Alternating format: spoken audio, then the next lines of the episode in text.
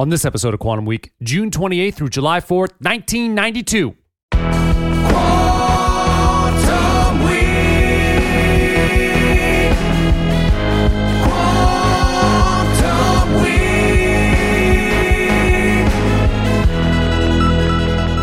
Week. Welcome to Quantum Week. I'm Matt. I'm Chris.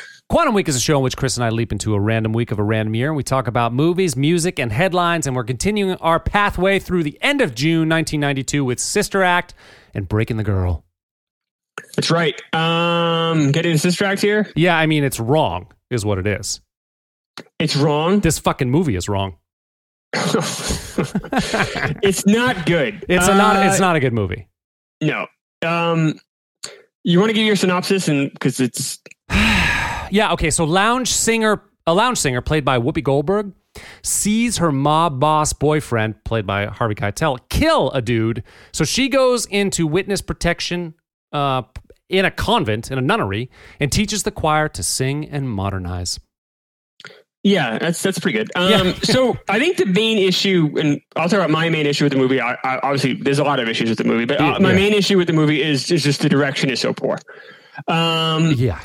Yeah, it's directed by Emil Ardolino. It's the same guy that directed uh, Dirty Dancing. That's right. Yeah. He, had a, he just had a few. He died young.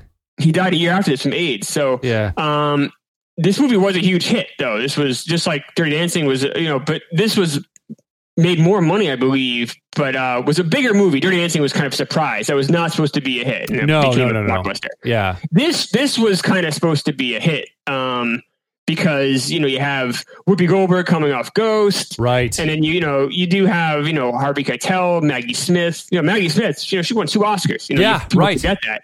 Uh, and had I think nominated like seven times, but I think only six at that point. But regardless, they're, you know six. Still. you Yeah. know, yeah. And then Harvey Keitel. I mean that's a legit. Absolutely.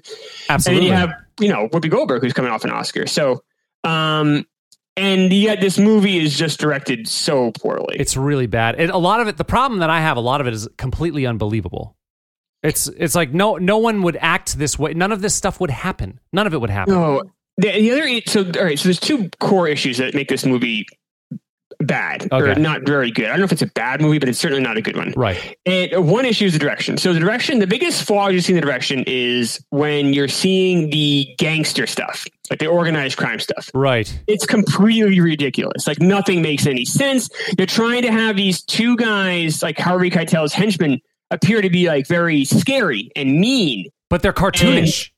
Yeah, they're totally buffoons. So like, uh, so like, the movie doesn't know if they want to be comic relief or if they're menacing. Exactly. And Harvey Keitel plays it over the top too. He's very he's very like cartoonish as well. But the other two, they won't they they are ha- they have an issue killing Whoopi because she's dressed in a nun outfit. It's like saying I won't kill this Halloween this person who's dressed up for Halloween because I think they're actually a ghost. I mean, it's stupid.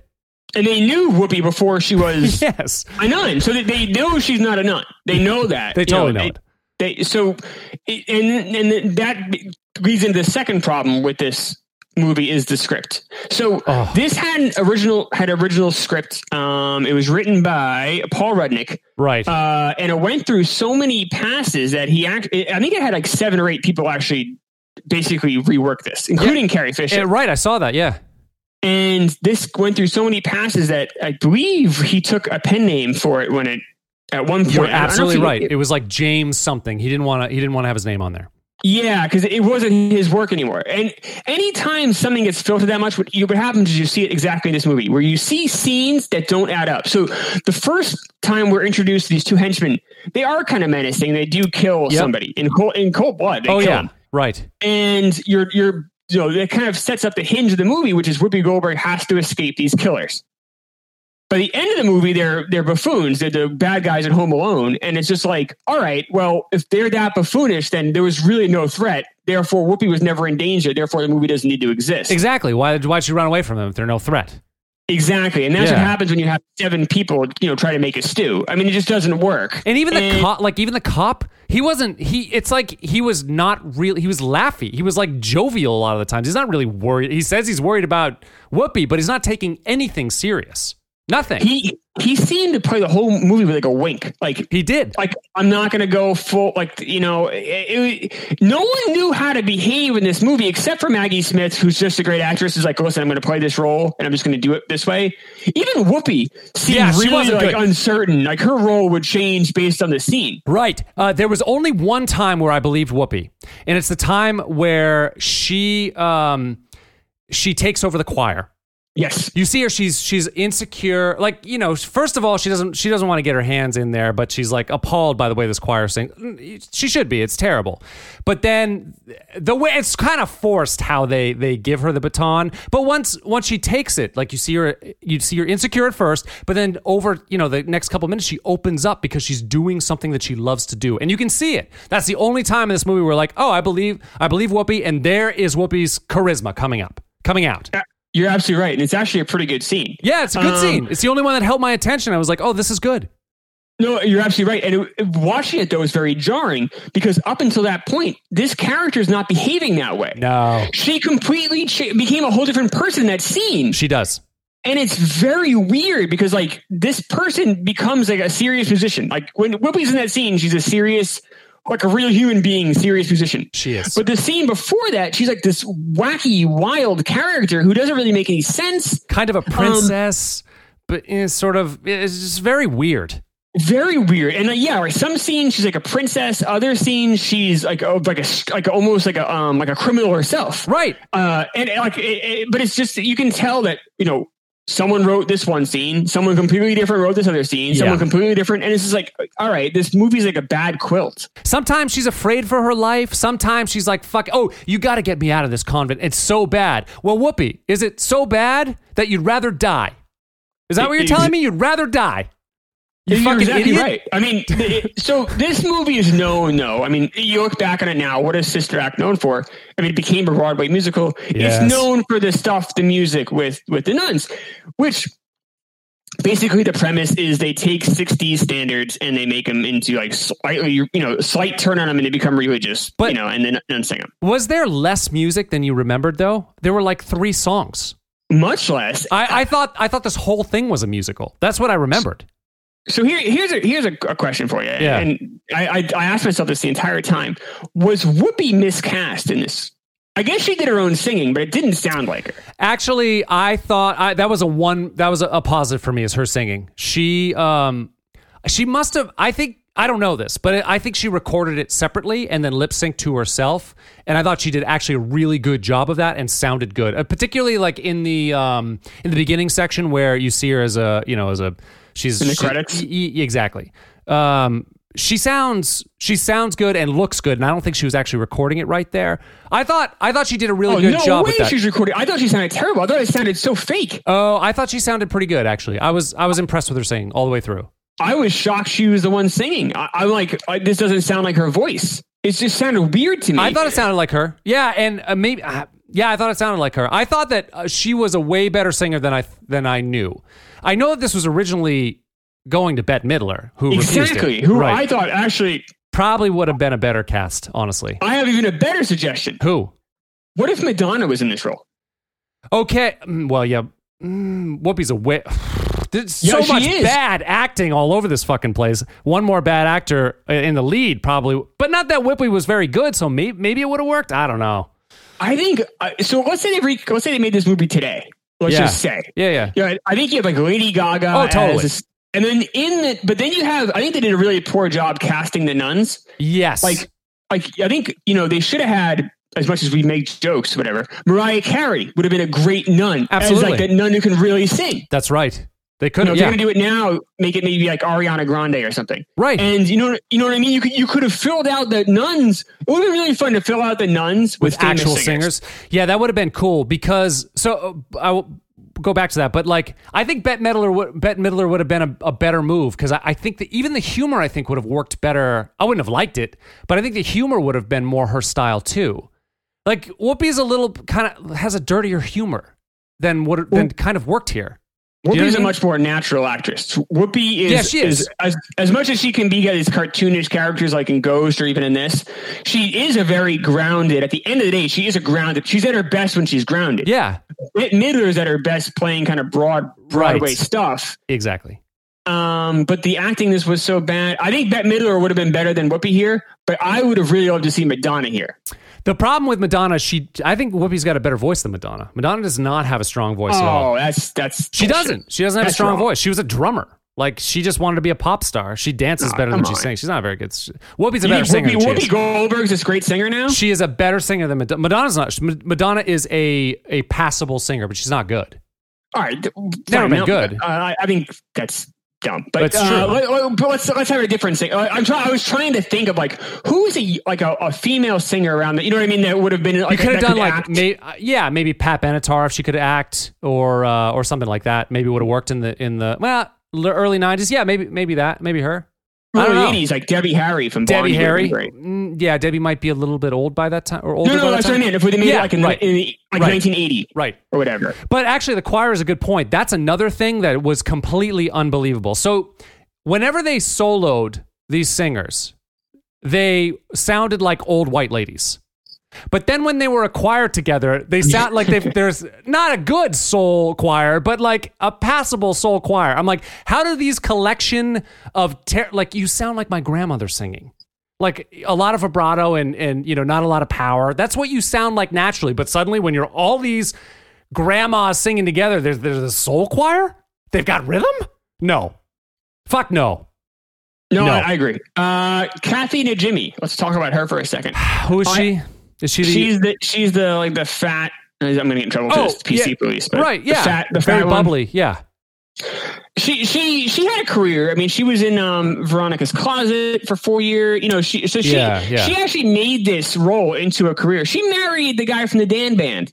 Um, Dan. Dan. the guy Dan Band is the one that's in um Hangover. Oh, okay. Uh, oh, yeah, I know that the guy. End of the movie. Yeah. He's done a lot of stuff. You know, so she married Dan, and and by all accounts, Kathy Najimy's like a really great person. You know, by, by She seems- she's got a lot of charisma. I mean, but Got a lot of charisma. um, yeah, but she's really bad in this movie. Though. The characters, No.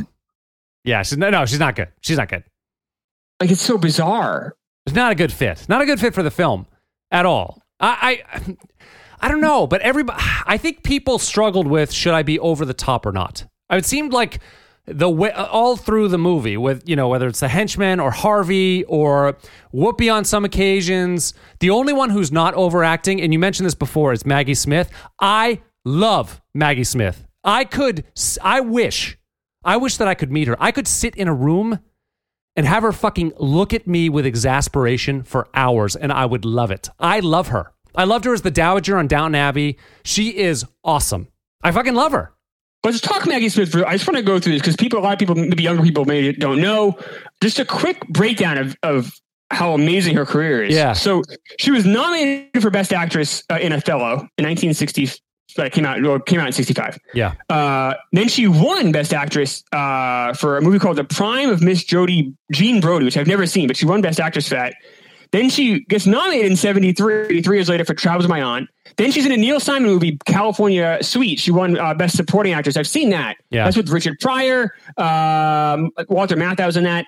Um, and she's very good in it. It's not a good movie. She's very good in it. And then she's in a room with a view. Right. Uh, uh, which she she gets nominated for, and then uh, more recently, uh, Gosford Park that came out about I don't know Oh, yeah. twenty years ago now. That's right. Yeah. And then she's been, like you mentioned, in Downton Abbey. So, I, I, what a, what a career! I mean, you know, we all know Tom Hanks won two Oscars, whatever. We all Right. know, but if you add who's alive that won two Oscars, I don't know if Maggie Smith would come up on a lot of people's lists. Probably not. I think she's overshadowed by some of her British contemporaries, like maybe even like Helen Mirren or something. But she, it, this Maggie Smith is a phenomenal talent, and she's had a career. She's had like she's eighty something now, but she's had a career since her twenty. She said she's been in showbiz for like sixty years, just like kicking ass the entire way. I love her. No, you're you're absolutely right. And it's not only Helen Mirren, but also uh, you know Judi Dench, Judi Dench, and then right. and then even Meryl Streep. America, yeah. I know, but you know they had roughly the same. You know, since Yeah. 1975, 78, whatever. You know, when Meryl Streep, you know, popped in the scene. You know, then Uh, they've competed for a lot of awards. Um, but yeah, I mean, what, what, a, I mean, and she's so good in this and she's so grounded and the script is so poor and her character is really badly written. Her Yes. character has to do like four different mood switches. Totally. Yeah. And yet you believe her every time. You do. Yeah, she goes from um, hating Whoopi and not wanting her to be there to accepting her in to deciding that she wa- she has to go because she's the old school and the new school is is is in town now to you know embracing her new role eh, with you know with this like this new style. Yeah, you're And right. She does go through four four different moves. convincing- Convincing the nuns to go to Reno. Exactly. Yes. Yeah, riling up the gang to go save Whoopi. Very strange. Uh, But Uh, she's well, one, she's and- I I can't take my eyes off her. Like she is she's just like completely believable the entire time. I fucking love her. I'll She's say that a great million times. Yeah. Um, anything else on this that you want to cover? I mean, it, so this is not going to crack my bottom five. no, This me neither. It's not good, but it's not. It's not awful. Um, I, I, I mean, it's it's not. Is Harvey Keitel? I guess we could talk about him for a second. Like he's, Yeah. he's he Why did doesn't he know take what to this? do here. His like uh so this is off Res Dogs, right? Res Dogs was 91 no, uh, yeah, around the same time. around the same time. I think Res Dogs was first and then this. I think you're right. And it's like, but, why- but, right, yeah. I mean, around the same time. I but don't what what type of first, but- paycheck could you possibly get to make this fucking thing worthwhile for you? He's a good actor. Harvey's good. Well, maybe this does lead into a final point for me. Yeah. So, um, you know, th- I think a problem with rewatching this now is that what was funny in 1992 or 93, what year are we in? 92? 92. Uh, what, you know, isn't fun. Like the idea back, I remember this. I remember my parents thinking this is so funny, but nuns doing things that are not nun like yeah. for baby boomers. Yeah. That's very funny to them. Like a nun playing basketball is like hysterical. That's really funny to my to my parents Right. and that people of that age group where Gen Xers or millennials, we don't think that's that's not really funny. It's that's it's not that's not a big deal. It's not interesting to us. But so I think the overall premise of this movie, nuns do nun un, nun like things, that was supposed to carry the movie, and maybe it did in '92. Right. But for us, it that's not humorous at all. So the biggest joke in this movie, for me and you, I'm guessing, and for anybody our age or younger, it doesn't land. No, it doesn't. You're right. I wonder what that. Do you think it's just we're used to? It's, it's happened too many times. This like nun fish out of water thing, like this badass nun, this badass Yeah. like uh yeah motorcycle. I mean, in a bizarre way, nun. this movie. I mean, this movie was a cultural uh, uh, shift. Uh, I, mean, I remember when we were growing up, nuns would do Reebok ads, and they're like playing basketball Oh, or like yeah. running in the park and like that. Plus, it's also just like hu- our humor is a bit more advanced. Like what is just like this one joke setup that's not really going to work in 2020. Like what we want in art and comedy is a bit more complicated than that sure. potentially. Then again, you have TikTok videos where someone's like, you know, farting in their armpit for a half an hour, and that's funny or whatever for thirty seconds, whatever. Right. But um, I, I think from a movie we expect more than just a one joke premise. Ideally, I think you're right. Uh, I know me and you do. Yeah. Uh, so it, the- you know, nun singing a 1965 song, a Motown song. That's not really that crazy or interesting or funny to us. No, particularly when it's so like that's such a small part. Small part of like you'd think that would be the main driving artistic force. Would there just be more music there that you know more inspiring, fun? That I think that would make it more fun. Even though I got it really cheesed me out listening to the some of these some of these songs. I think for someone else, like having more music would have been would have been more enjoyable. You know what I mean? If that were whatever 30 minutes of the movie as opposed to 10, it would have been a more enjoyable movie. It's all kind of shoehorned in though. I I, guess. I mean, like the credit, the credit sequence, like you talked Yeah. about, you, you said you kind of, I thought it was awful, and I couldn't Yeah. wait for it to be over. I'm Yeah. like, I don't believe any of this. Like, I don't believe she's singing. I don't believe. I it just, it just, it, the songs weren't even like really good selections. I guess, or they just wasn't No. performed very well. And I kind of like Motown. I was just like, I, I like know, Motown. man. yeah, I'm into it. Yeah, no, it was, this is just not entertaining. I, so another scene that was funny was when they try to clean up the city. I know. and actually, they uh, they they graffitied their own building to clean up the city, which was funny. Yeah, I think that was like a clever, I guess, twist the director whatever. had. Or I'm guessing. Uh, maybe it was in the script. Who knows? But the other thing that was kind of weird was they wouldn't let people enter a sex shop. Oh, I know. I saw that. Like, Which, okay, like- you're driving these people out of business, you fuckers. Yeah, and like I think you know it's funny how in 1982, like the sex shop was uh, a sign of uh, uh, uh like a d- dangerous or a bad place. Sure. Where I think we're a little bit more. I mean, don't get me wrong. I mean, I don't think any. I'm guessing a lot of people don't want to move right next to a sex shop, but it's not as of much of a blight as it is as it was then. Sure. Like I could imagine a scene like that now. No.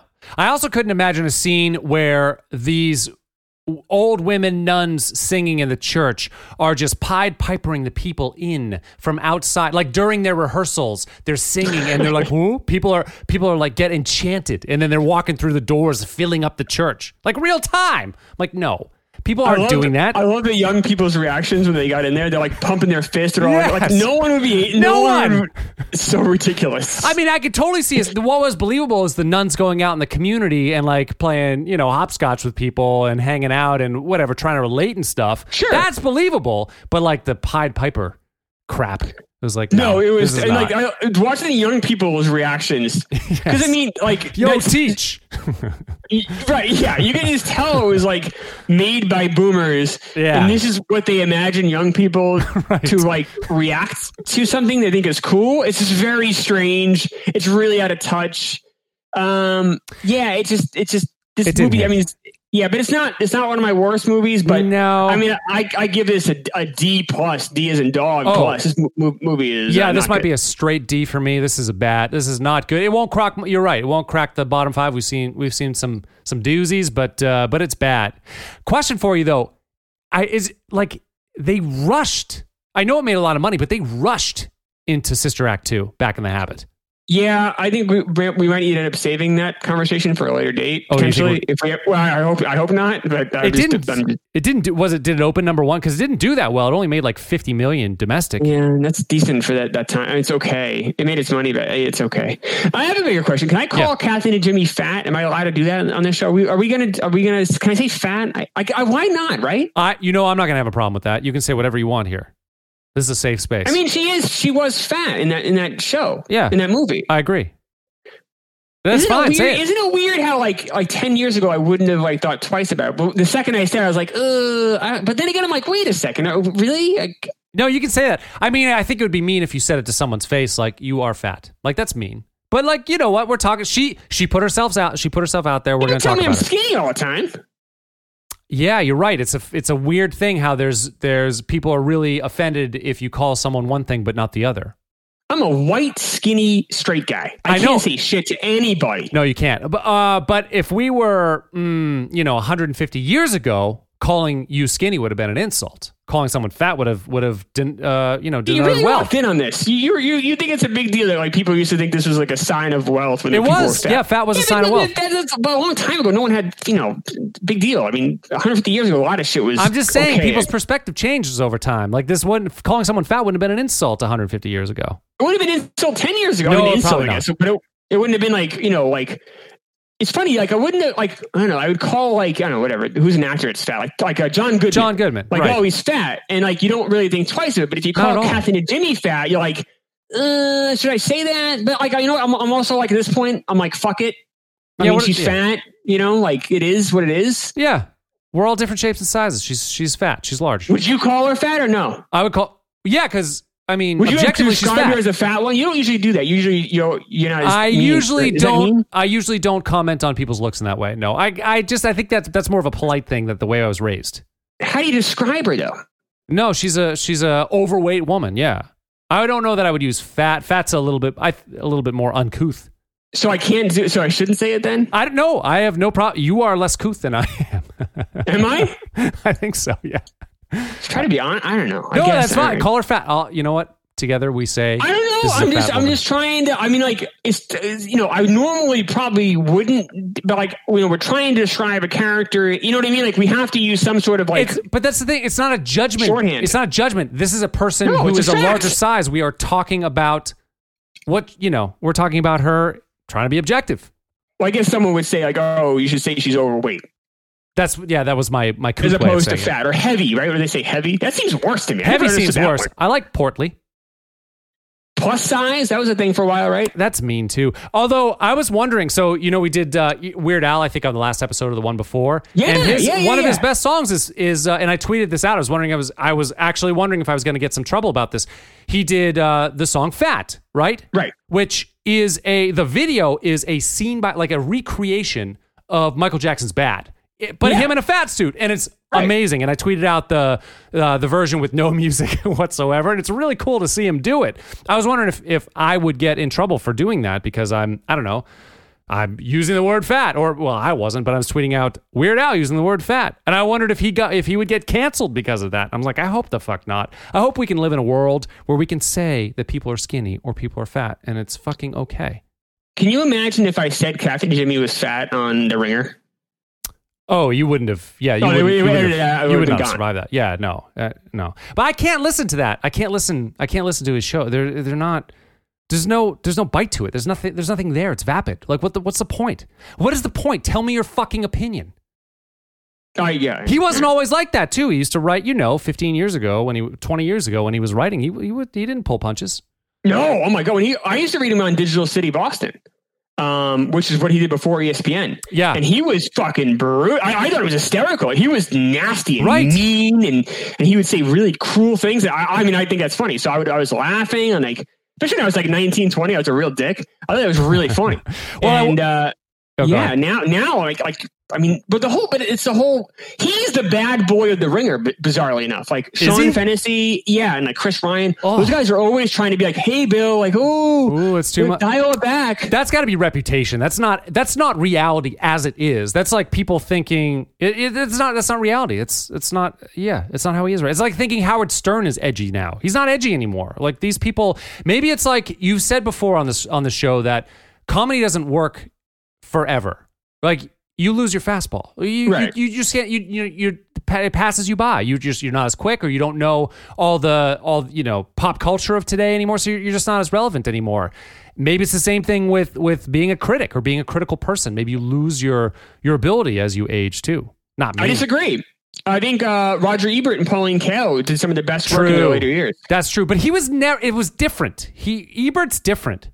He I But think Kael was good. Kael is nasty when she Yeah. got old. Yeah, you're you ever right. read those old uh, Pauline Kael reviews, they're funny. yeah, you're right. Um, she gets real mean. Yeah. Uh, I, I think I, I, Bill, Bill Simmons on, on that Ringer Big Picture show or or uh, the rewatchables, he'll say a woman is pretty or like sexy or something, and the other people on the show freak out. Like, whoa, Bill, you can't say that. Come It's on. like, are you fucking kidding me? You can't me? say a woman is pretty. That's fucked up. it's like, oh, you can't say she's up. sexy, Bill. You can't say that. That's stupid. It's, crazy. Do you know the right said Fred song? I'm too sexy. yes. Or or or or who did we talk about? Uh, fucking I can't remember who did. I want to sex you up. These are legitimate songs. right. Uh, are we done with? Uh, yeah, we are. Uh, but before we go into breaking the girl, I do want to talk about the pop culture show. So I've got a great show for you all to check out. It's called the Pop Culture Show with Barnes, Leslie, and Cubby. Now these guys fly through all of the latest pop culture news like TV and movies and gadgets and celebrity news, all that and more. And let you know, Chris, we do Chris and I we like pop culture, and you're listening to Quantum Week, which is a pop culture show. So of course you like pop pop culture, and there's no better place to get it than the pop culture show. So let's talk about the hosts. Barnes is a pop culture junkie. He's a musician, a TV-aholic, and he's an actor. He's in that new Steve Carell movie that just came out called Irresistible, and he was a reoccurring character in Prison Break on Fox. And Leslie, she's got a really interesting background. She's a power executive at a cable TV network and is just mixing it up every day with musicians and actors and personalities. She's just got her hand on the pulse of Hollywood gossip. And Cubby, Cubby is the morning show personality at one of New York City's top radio stations. This guy knows everyone and pulls in some really cool guests.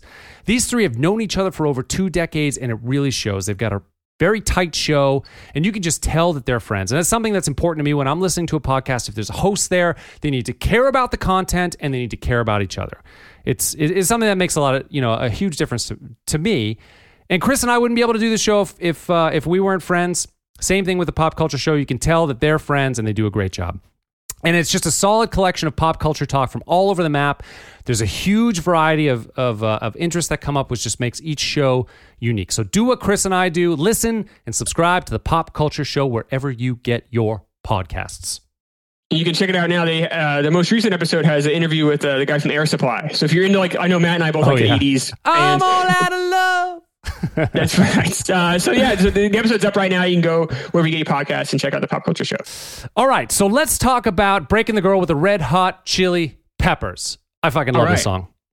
You know this song? I love this song. Me too. Yeah, and I, I know why. It's because I love every single part of this song.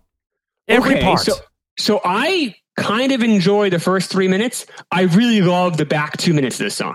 you do. What? What do you, I do. What? Like, what about it makes the back it, it shifts and becomes it becomes something you don't expect at all. Yeah, Uh, and it becomes I don't want to say more intense, but there's a an energy to it that is a very unique. Um, and my favorite Red Hot Chili Peppers songs all end up kind of having this shift, like halfway or in the back end of it.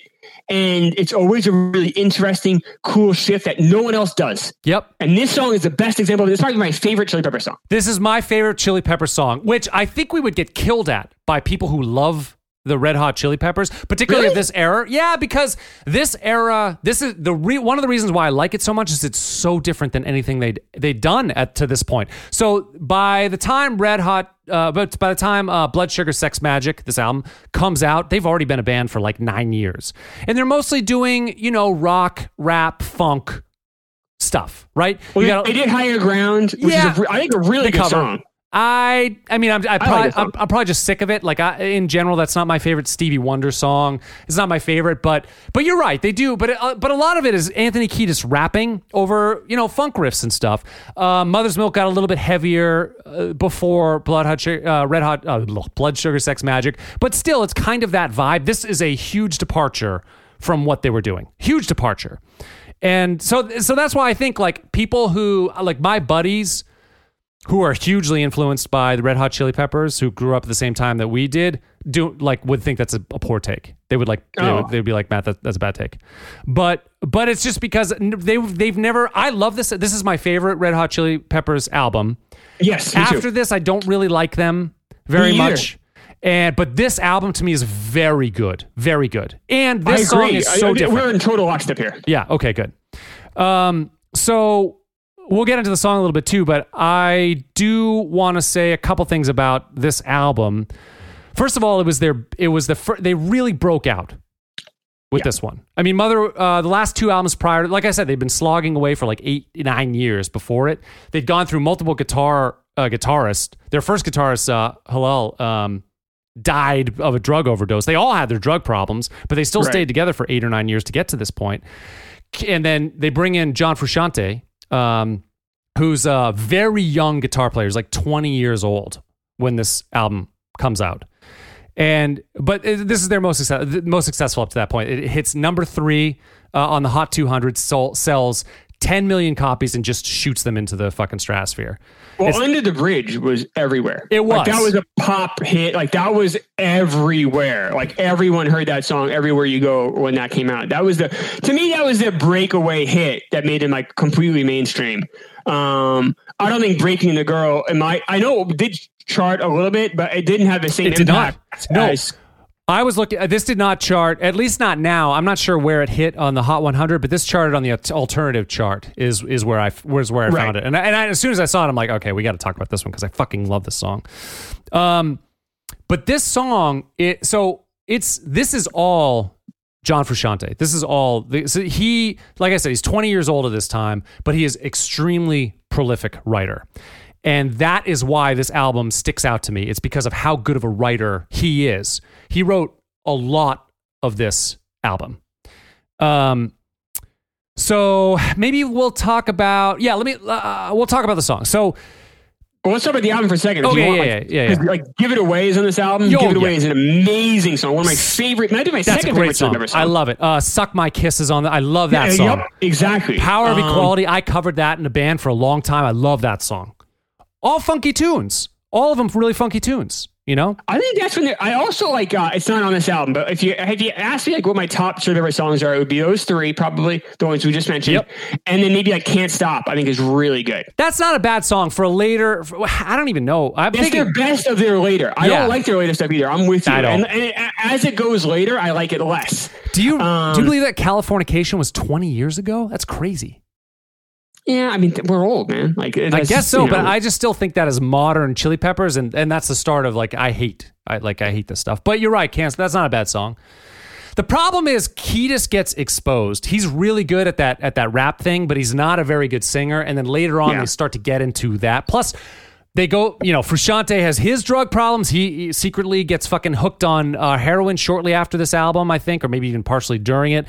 He Yeah. goes into a downward. He can't handle the fucking limelight that happens. They they get completely, you know, like I said, it was a rocket ship after Blood Sugar Sex Magik.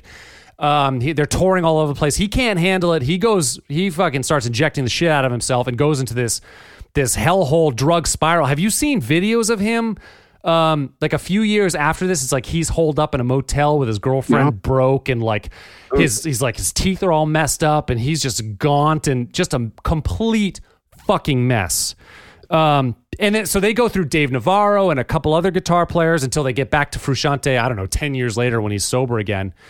Um, so they, you know, but but the but the uh, but the writing really changes after this because you don't really have Frusciante anymore. So it's like you know, just they get to the kind of more songwriting stuff, and then and and Kiedis can't handle that. Like he's just not a good singer. Even though he's singing on this song, on this one, he's he's singing, and it's actually it's like the perfect song for him. It's very easy, but the melody is really amazing. It's it's the it's the only one that really works for him singing, not rapping, in my opinion. I, I, I agree. I mean, I you see a complete shift after Frusciante Yeah. leaves the band, Right. And and there's a shift when he obviously when he joins the band, and, and he was self destructing even during the tour. Like, Yeah. So I guess they would do like they did shows, and he would just like half ass play, or he'd like completely be like zoned Yeah. out, and like would like wouldn't would just, like stop playing during Yeah. shows. And they did an SNL, and he he would uh, he sucked. Like, like it was like he wasn't just like sucking in like you know Topeka. He was like failing on like you know on high levels. Like, and the band was just newly like hot. Like they, Right. they worked their ass off to get there, and now you got this twenty year old kid who's tanking it. I And know. it's like, what the fuck is your problem? The crazy thing, to, so and he left the how he quit the band was they were in Japan on their tour, and he just one night he said, "I'm not doing this anymore," and left. It was fucking thanks, asshole. Um, but you'd think like all of them had their problems with drugs. They had, uh, you know, uh, like I said, their their former guitar player died of Slovak Hillel Slovak uh, dry, died of a drug overdose. They lost um, they lost their drummer too, their original drummer. I think it was was it Irons. I think yeah, Irons left because he was so sad that Slovak died. I mean, drug and Kiedis was in and out of out of rehab. Flea was in and out of. Re- they all had their problems with drugs, uh, and still climbed to this heights. You know, eight years later with Blood Sugar Sex Magik, you'd think they would have seen it. You know, brought a guitar player in and been just like, okay, sat him down and, been just, and just said, look, drugs almost destroyed us, but we still made it here. Don't do the heroin. Like you think they would have done that? I that? don't think it works that way. are, are you are you a fan of Flea? I think he's really talented. All right. really talented and um you get you really like you pigeonhole him as a slap bass player but he's not. And this song he is not. He's playing a really awesome uh we'll pl- I'll, I'll i'll show you some in a second here but really awesome like melodic bass lines. He's very talented. He was uh at for a while i don't i can't remember when it was but he was teaching music theory at like usc uh for a while. He's he's he's really talented. Do you not like him? What do you think? Uh, so I think he's okay. I think they mic up the bass way too high on Chili Pepper songs. yeah they do and it's really fucking distracting. And I know it's their sound, and I get it. But uh, the cool thing is when they had Frusciante, he's so good. He's so good. that um, they couldn't help. But like I think like they want Flea to be like you know um, uh, who's the bassist from U2? The Edge. Am I saying that right? Or see the guitarist? Yeah, the Edge. Uh, no, the Edge is a guitar player. It's Adam. Can't remember his last name, but Right, yeah. right. They want it. They I feel like they want him to be like one of these like top level bass guys. Oh, that's not a Uh, top level. Uh, that Adam guy is a barely proficient. Uh, but they tried to make him. No, U2 will will, manip, will manipulate it. So sometimes you hear the bass a bit more Yeah, in certain things. it's true, yeah. And I feel like with Chili Peppers, they're doing the same thing, only even more pronounced. And they just want Flea to be this like mega star. And it's like I understand I- that. I don't know. I know it's their sound. It just to me, it just sometimes seems um amateur hour. forced. Yeah, yeah. I understand that. Like I've been in bands with some really phenomenal bass players who who were like technically really proficient, and we would do the same. If you there's some albums uh, that I'm on from you know ear my early 20s, and uh, one of the bass players Eric, he's so good. But we would do the same thing too. He would have a lot of melodic bass lines, and same thing with Flea. You'd have so he's like really taking up taking up a lot of the real estate in the songs. Yes. but but to his defense, actually, um, a lot of the music is pretty sparse. Otherwise, it's just a four piece, but it's really a three piece band with Kiedis rapping. So there's no real melody there. And then you've got a lot of times the guitar is you know, Frusciante, I so I, I've listened to um, some of his solo stuff too, which I really like. I think he's innovative, but he's not he's not like a flashy guitar player. Like he can comp really well, and he has some cool lines. He's not flashy though, so he's not taking up a lot of real estate either. So then you've got you kind of have the bass that's taking over. But I can see why that would annoy you if it's not the sound that you like. Who's the, is? Do you have a favorite bass player? Uh, Jaco Pastorius is one of my favorites ever. Uh, he is uh, he was a jazz player. He um he he was in a band called Weather Report, and he died a very tragic, very tragic death. But he is a phenomenal. He was a How'd he phenomenal die? player. He died. He had drug problems too, and he dr- he died broke without a bass. Um, and he he got into a fight with a guy at a bar who, who killed him. It sucks. Oh my god! He was a phenomenal player. He played. Uh, he was on tour with Joni Mitchell for a while too. He's a phenomenal, phenomenal player. Him, Victor Wooten, I really love too, with, from uh, Bela Fleck. He can be busy, Oh, but okay. but he's a phenomenal bass player. Those two. There's probably there's Okay. there's definitely more, but uh, those two are, are two of my favorites. But Flea is really I wouldn't call I wouldn't put Flea up up there, but I think Flea is really talented. You're right, he's busy though. Um, so should we move on more to the song now? I Yeah. think. Yeah. Okay. Uh, so I wanted to play some stuff. First of all, here's the here is the intro.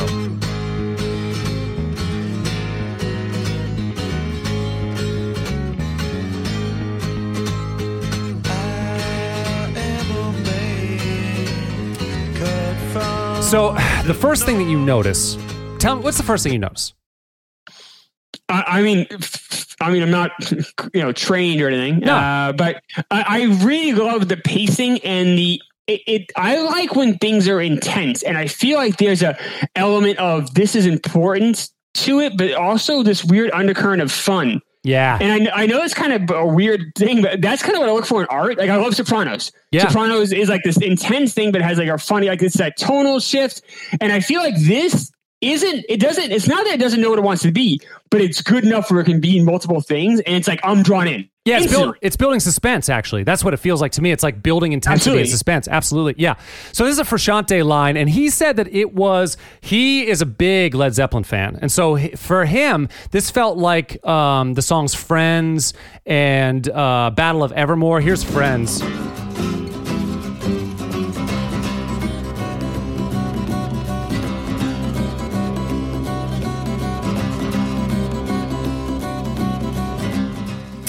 Yeah, very similar. Um, Yeah, it's got like, it's not tonally the same, but it does the same thing. It's building this intensity. I love that It's song, same, Friends. same feeling. same feeling right building this intensity um, so it it's it's a very it's interesting that he named those that song as like an influence to to breaking the girl because I, we've talked about this before. Led Zeppelin likes to do a lot of altered tunings, particularly uh, guitar tunings, particularly when they do acoustic music, like Friends is, and that's an altered tuning. And the, it's a cool thing that you can do with guitar. You can change, um, you can change the the the the tuning of every single one of the strings, so that when you strum it, it's this open, nice chord. Um, and Frusciante doesn't do that. This is actually a very easy song to play on guitar, "Breaking the Girl." He doesn't tune it to an altered tuning.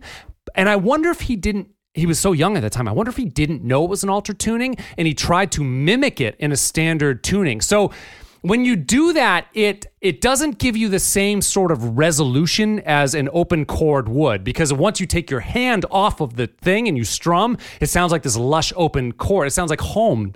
You don't get that same sense with breaking the, the girl, it's like constantly building this intensity. I think because there is no open tuning home, but he was trying to he was trying to replicate that. The other thing that's really um, interesting is the drum and the bass for for me. So this is one of only four songs that the Red Hot Chili Peppers have written in six eight time. Uh, so uh, you- we won't get into time signatures and shit, but most of their stuff is in four four. But this is like one, two, a three, a one, two, a three, a one, two. It's it's groups of three. So one, two, a three, a four, five, six. That that's that's very odd for them to do, and and you could tell like What do they usually do? four Can four. you do? Yeah, can you do that So- for us? uh, down three, uh, uh, uh, one, two, three, four, one, two, three, four. Ba-doom, doom, dam, You see the difference? There's a swing feel to it, right? This I feel like the the how this is is a lot more like. I I keep using that word, but like a lot more intense. It's a lot more Totally. like, uh, yeah. It's, uh, I don't say pressure, but there's a lot more uh, like honestly more at stake. Or I feel there's an urgency. That's Totally. Yeah, urgency. Like we're building, we're building. There's there's Yeah. something happening here. Uh, so here, here, listen to the drums and the.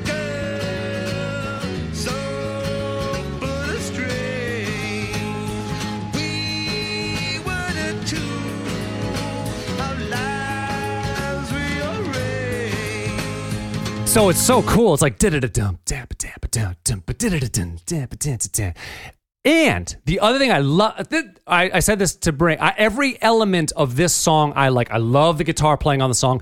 I love the kit and the bass on this song, and I also love that how they produced it. Did you hear they swell in? Like it start, it's the whole thing starts with just guitar and uh, guitar and bass, but they but they swell in the drums. It starts really quiet. And it gets louder and louder through the mix until it's until it's all the way there. It's so rare that people do that. You usually like you start. Either you start in the beginning with the drums or at some point in the song, like boom, like you're in. But this like it just gradually like swells into it. It's so cool. It gives you such a an interesting feel because it's just building that intensity, like slowly, this simmeringness underneath everything that just builds it right up. I fucking love it. And that was inspired, of course, by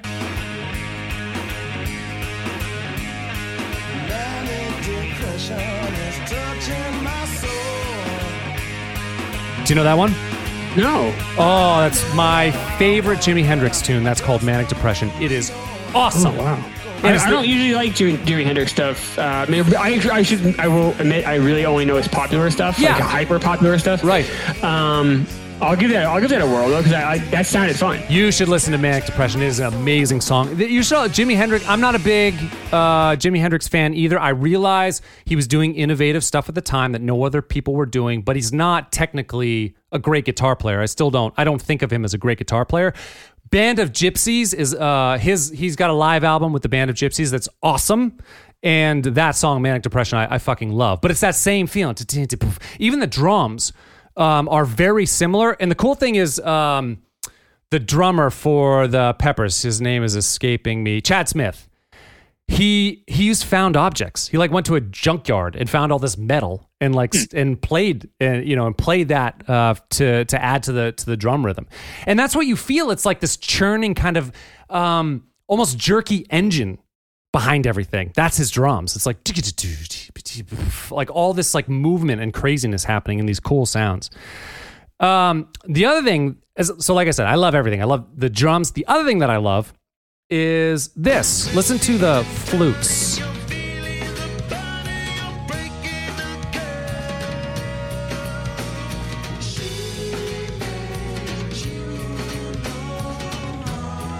Right? It's all over the background of that of that song. And it's not actually flutes, it's an organ.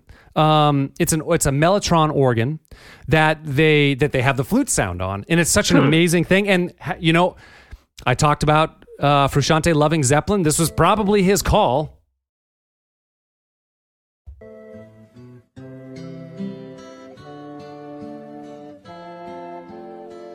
Hear I don't hear. I'm just so familiar with this song too. I just don't.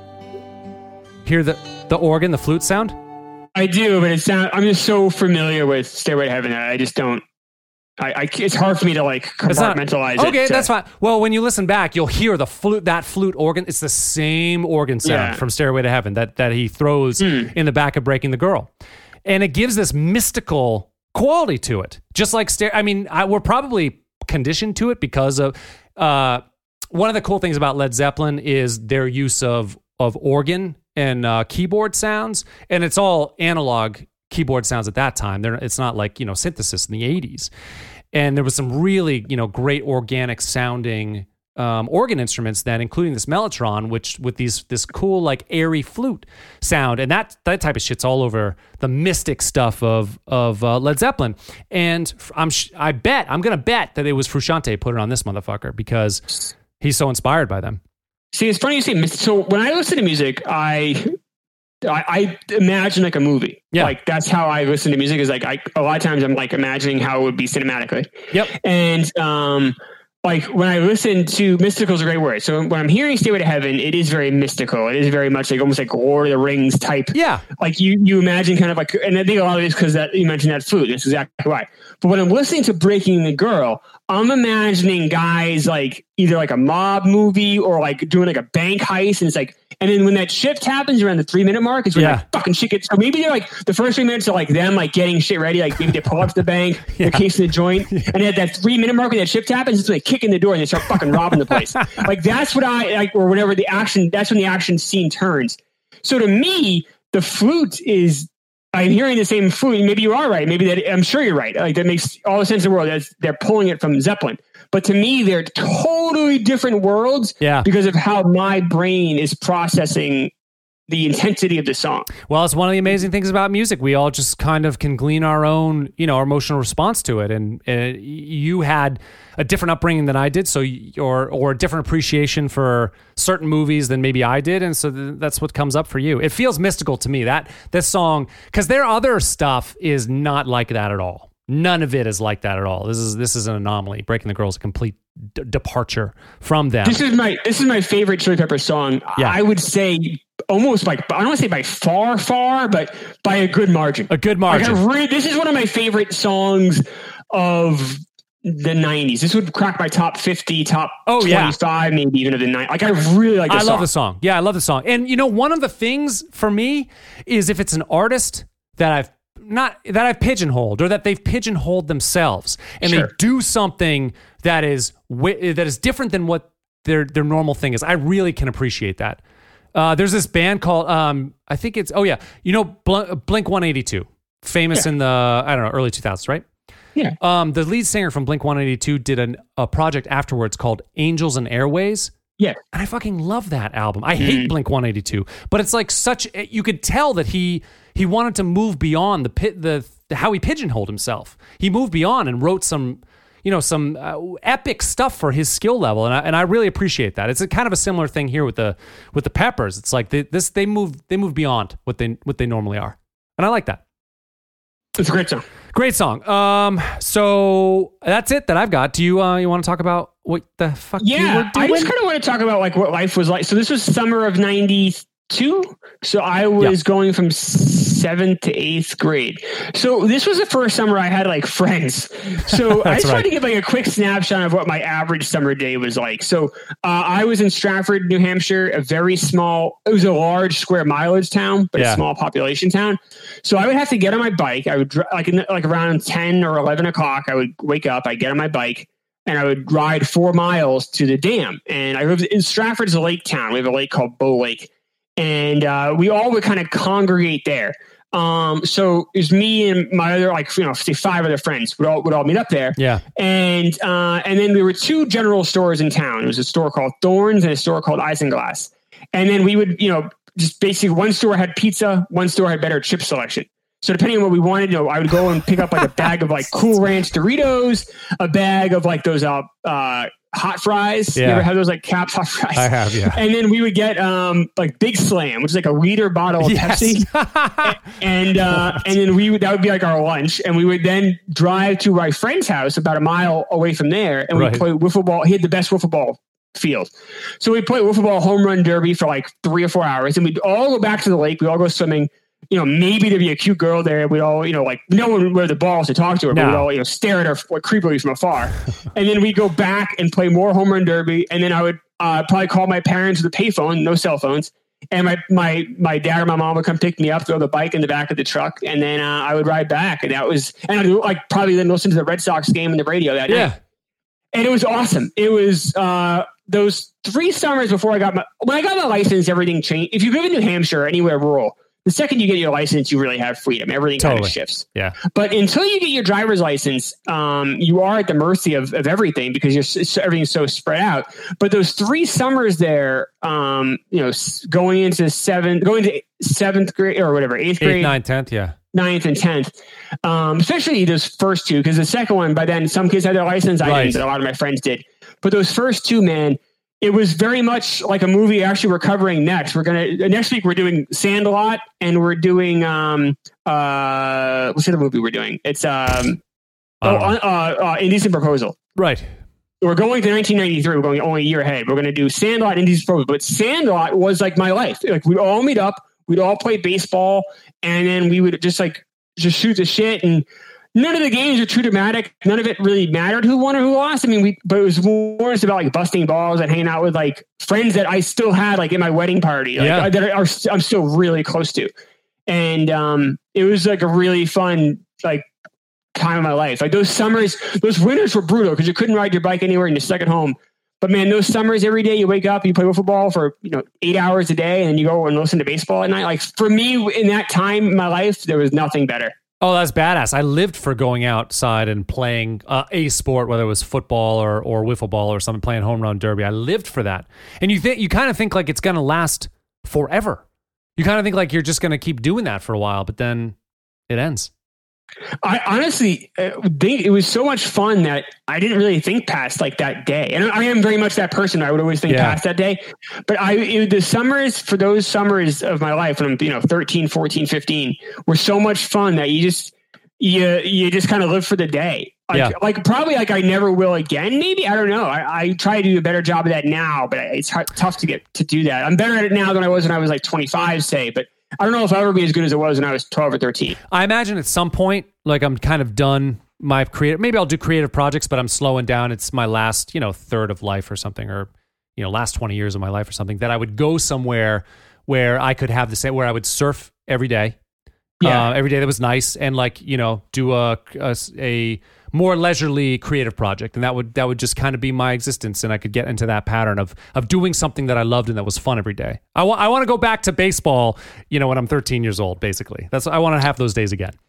like I have and I- this is the first so I'm I'm I've been laid off and I'm just kind of like eh like what do I do kind of thing Yeah. so this is the first summer I've had off since I was that age Oh right. I, I started I got a job right when I was 16 I had my license and everything and and uh, I got started working right away so it is it, it it's but it's it's not it's different when you're 40 than when you're 14 Totally. and and you're like it's a lot less peaceful it's a lot less fun Uh, having said that though there's always that nostalgia element so like you look back you remember the good times but i'm sure there were weeks where it rained every day where i was trapped in the house and i'm just like, staring at my baseball encyclopedia like just Sure. like going mad Yeah. so i'm sure that happened i don't remember those days because that's just how memory works but yeah.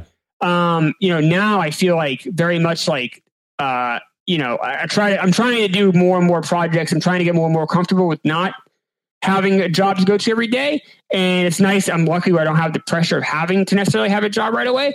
But it's a question of now, like, all right, well, then what does this mean? And I, and all those questions, those large questions I didn't have when I was 13. No, was you didn't. just like, oh, the weather's nice. I will play with all my friends and we'll Right. go, maybe we'll see a hot girl at the lake.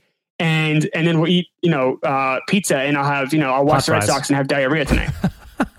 that was my life for, for three summers. Sounds peaceful. Yeah, that, that, that, that, that sounds peaceful. Um, cool. Well, shall we move on to uh, headlines? Yeah, let's do it. Okay, the first one's kind of a. I'm surprised you didn't find shit. You said it was hard to find stuff. I found four right the fuck away, man. Look at the big brain on me. yeah, that. look at the big brain I'm at. Uh, this first one isn't isn't very pleasant, but the L.A. Police Chief Daryl Gates resigned um, on the 28th in 1992. Oh.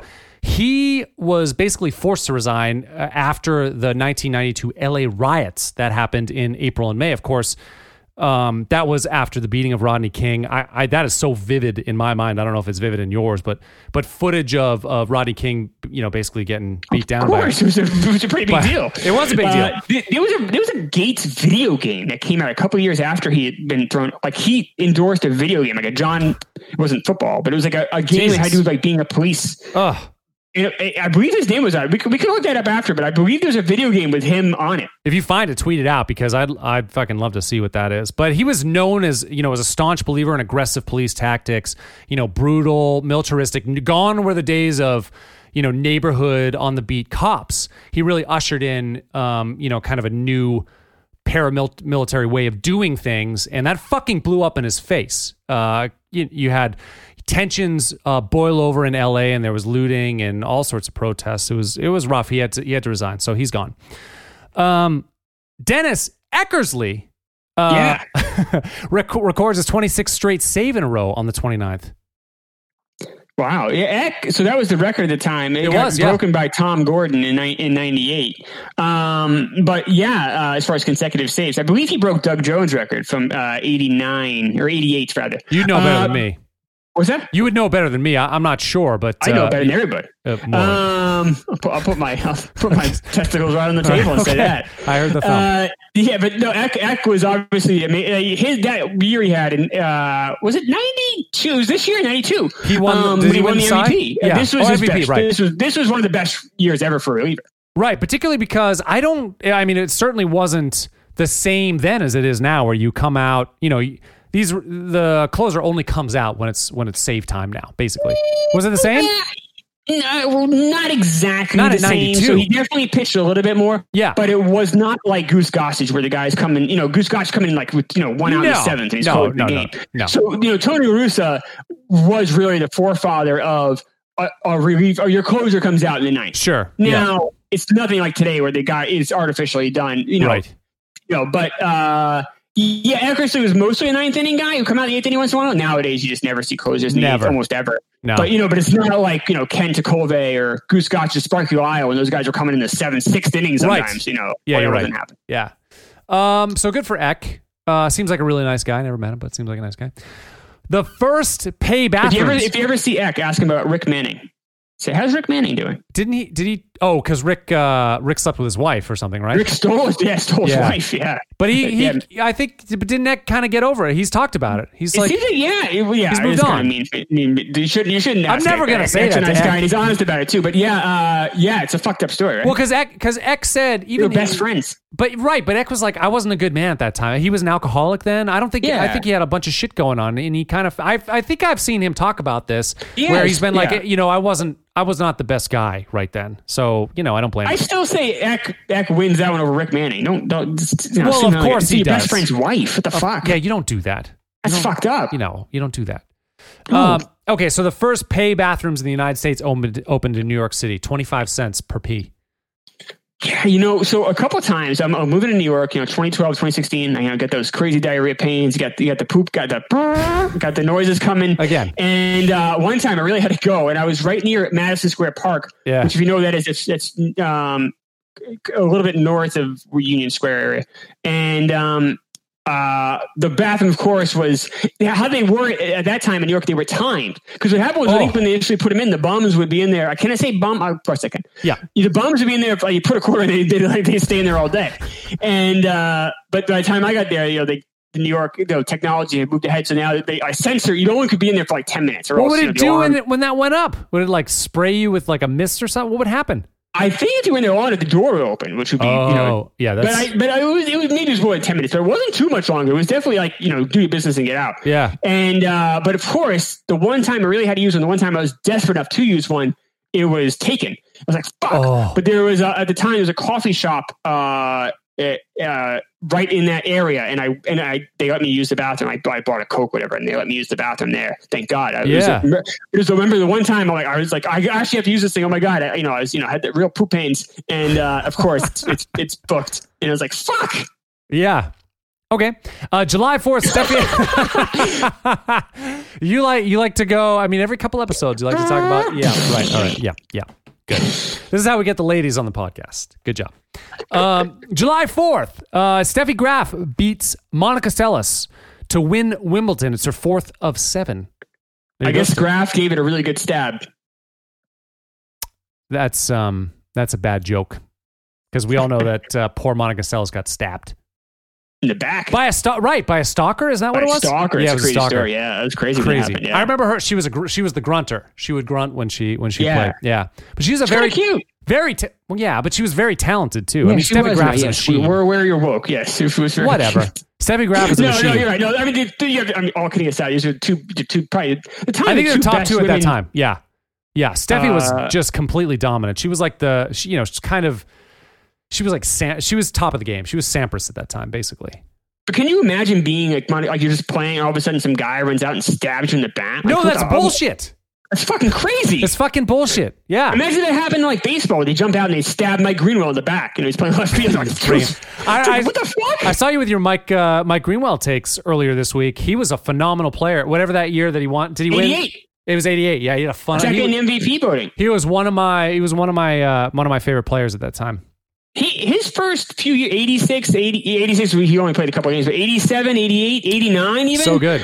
He, he was he was a, one of the better. He was overshadowed by Wade Boggs, one Oh, of the totally, better yeah. contact hitters. Absolutely. And he also played in a very like low offense era. Yeah. So his numbers don't look as dramatic. If he had been, if he was born ten years later, he would have been like a thirty home run guy. Right. But but you know because of the time he played, you don't see that. But uh, you know, ninety two, you know, when I'm this kid driving around, you know, meet my friends. You know, Mike Greenwell was the left fielder of the Red Sox. He was the left fielder of the Red Sox from uh, eighty seven till ninety six, right? I think So- it, yeah, it was something like that, close to 10 years. Do you see him later in life? He went into racing for a while and then was like an Yeah. alligator wrangler or some something weird. I wonder how he's doing now. He's a big. He was a Florida like like basically Yeah. like Florida man. Yep. That's Mike Greenwell. Yeah. Yeah. Um, yeah, he was one of my favorites at that time. So I that's it for news. That's pretty good. That's good headlines. Um, so we're back. Actually, we're back next week, and, and get this. So we're gonna do uh, Sandlot, and then we're gonna do Indecent uh, Proposal. Indecent Proposal, and then there's a, uh, a, another movie in that top ten that we we we just felt committed to do. So we're actually gonna stick around that week for another another date. We'll talk about that movie uh, the- Yeah. following week. But yeah, there's a there's a third movie of that week we're gonna do that is a heavy hitter. It's a heavy hitter. We're excited about it. Um, all right, anything else? The Sandlot on Wednesday, uh, and thank you to the Pop Culture Show. Give them a listen. Yep. See you soon.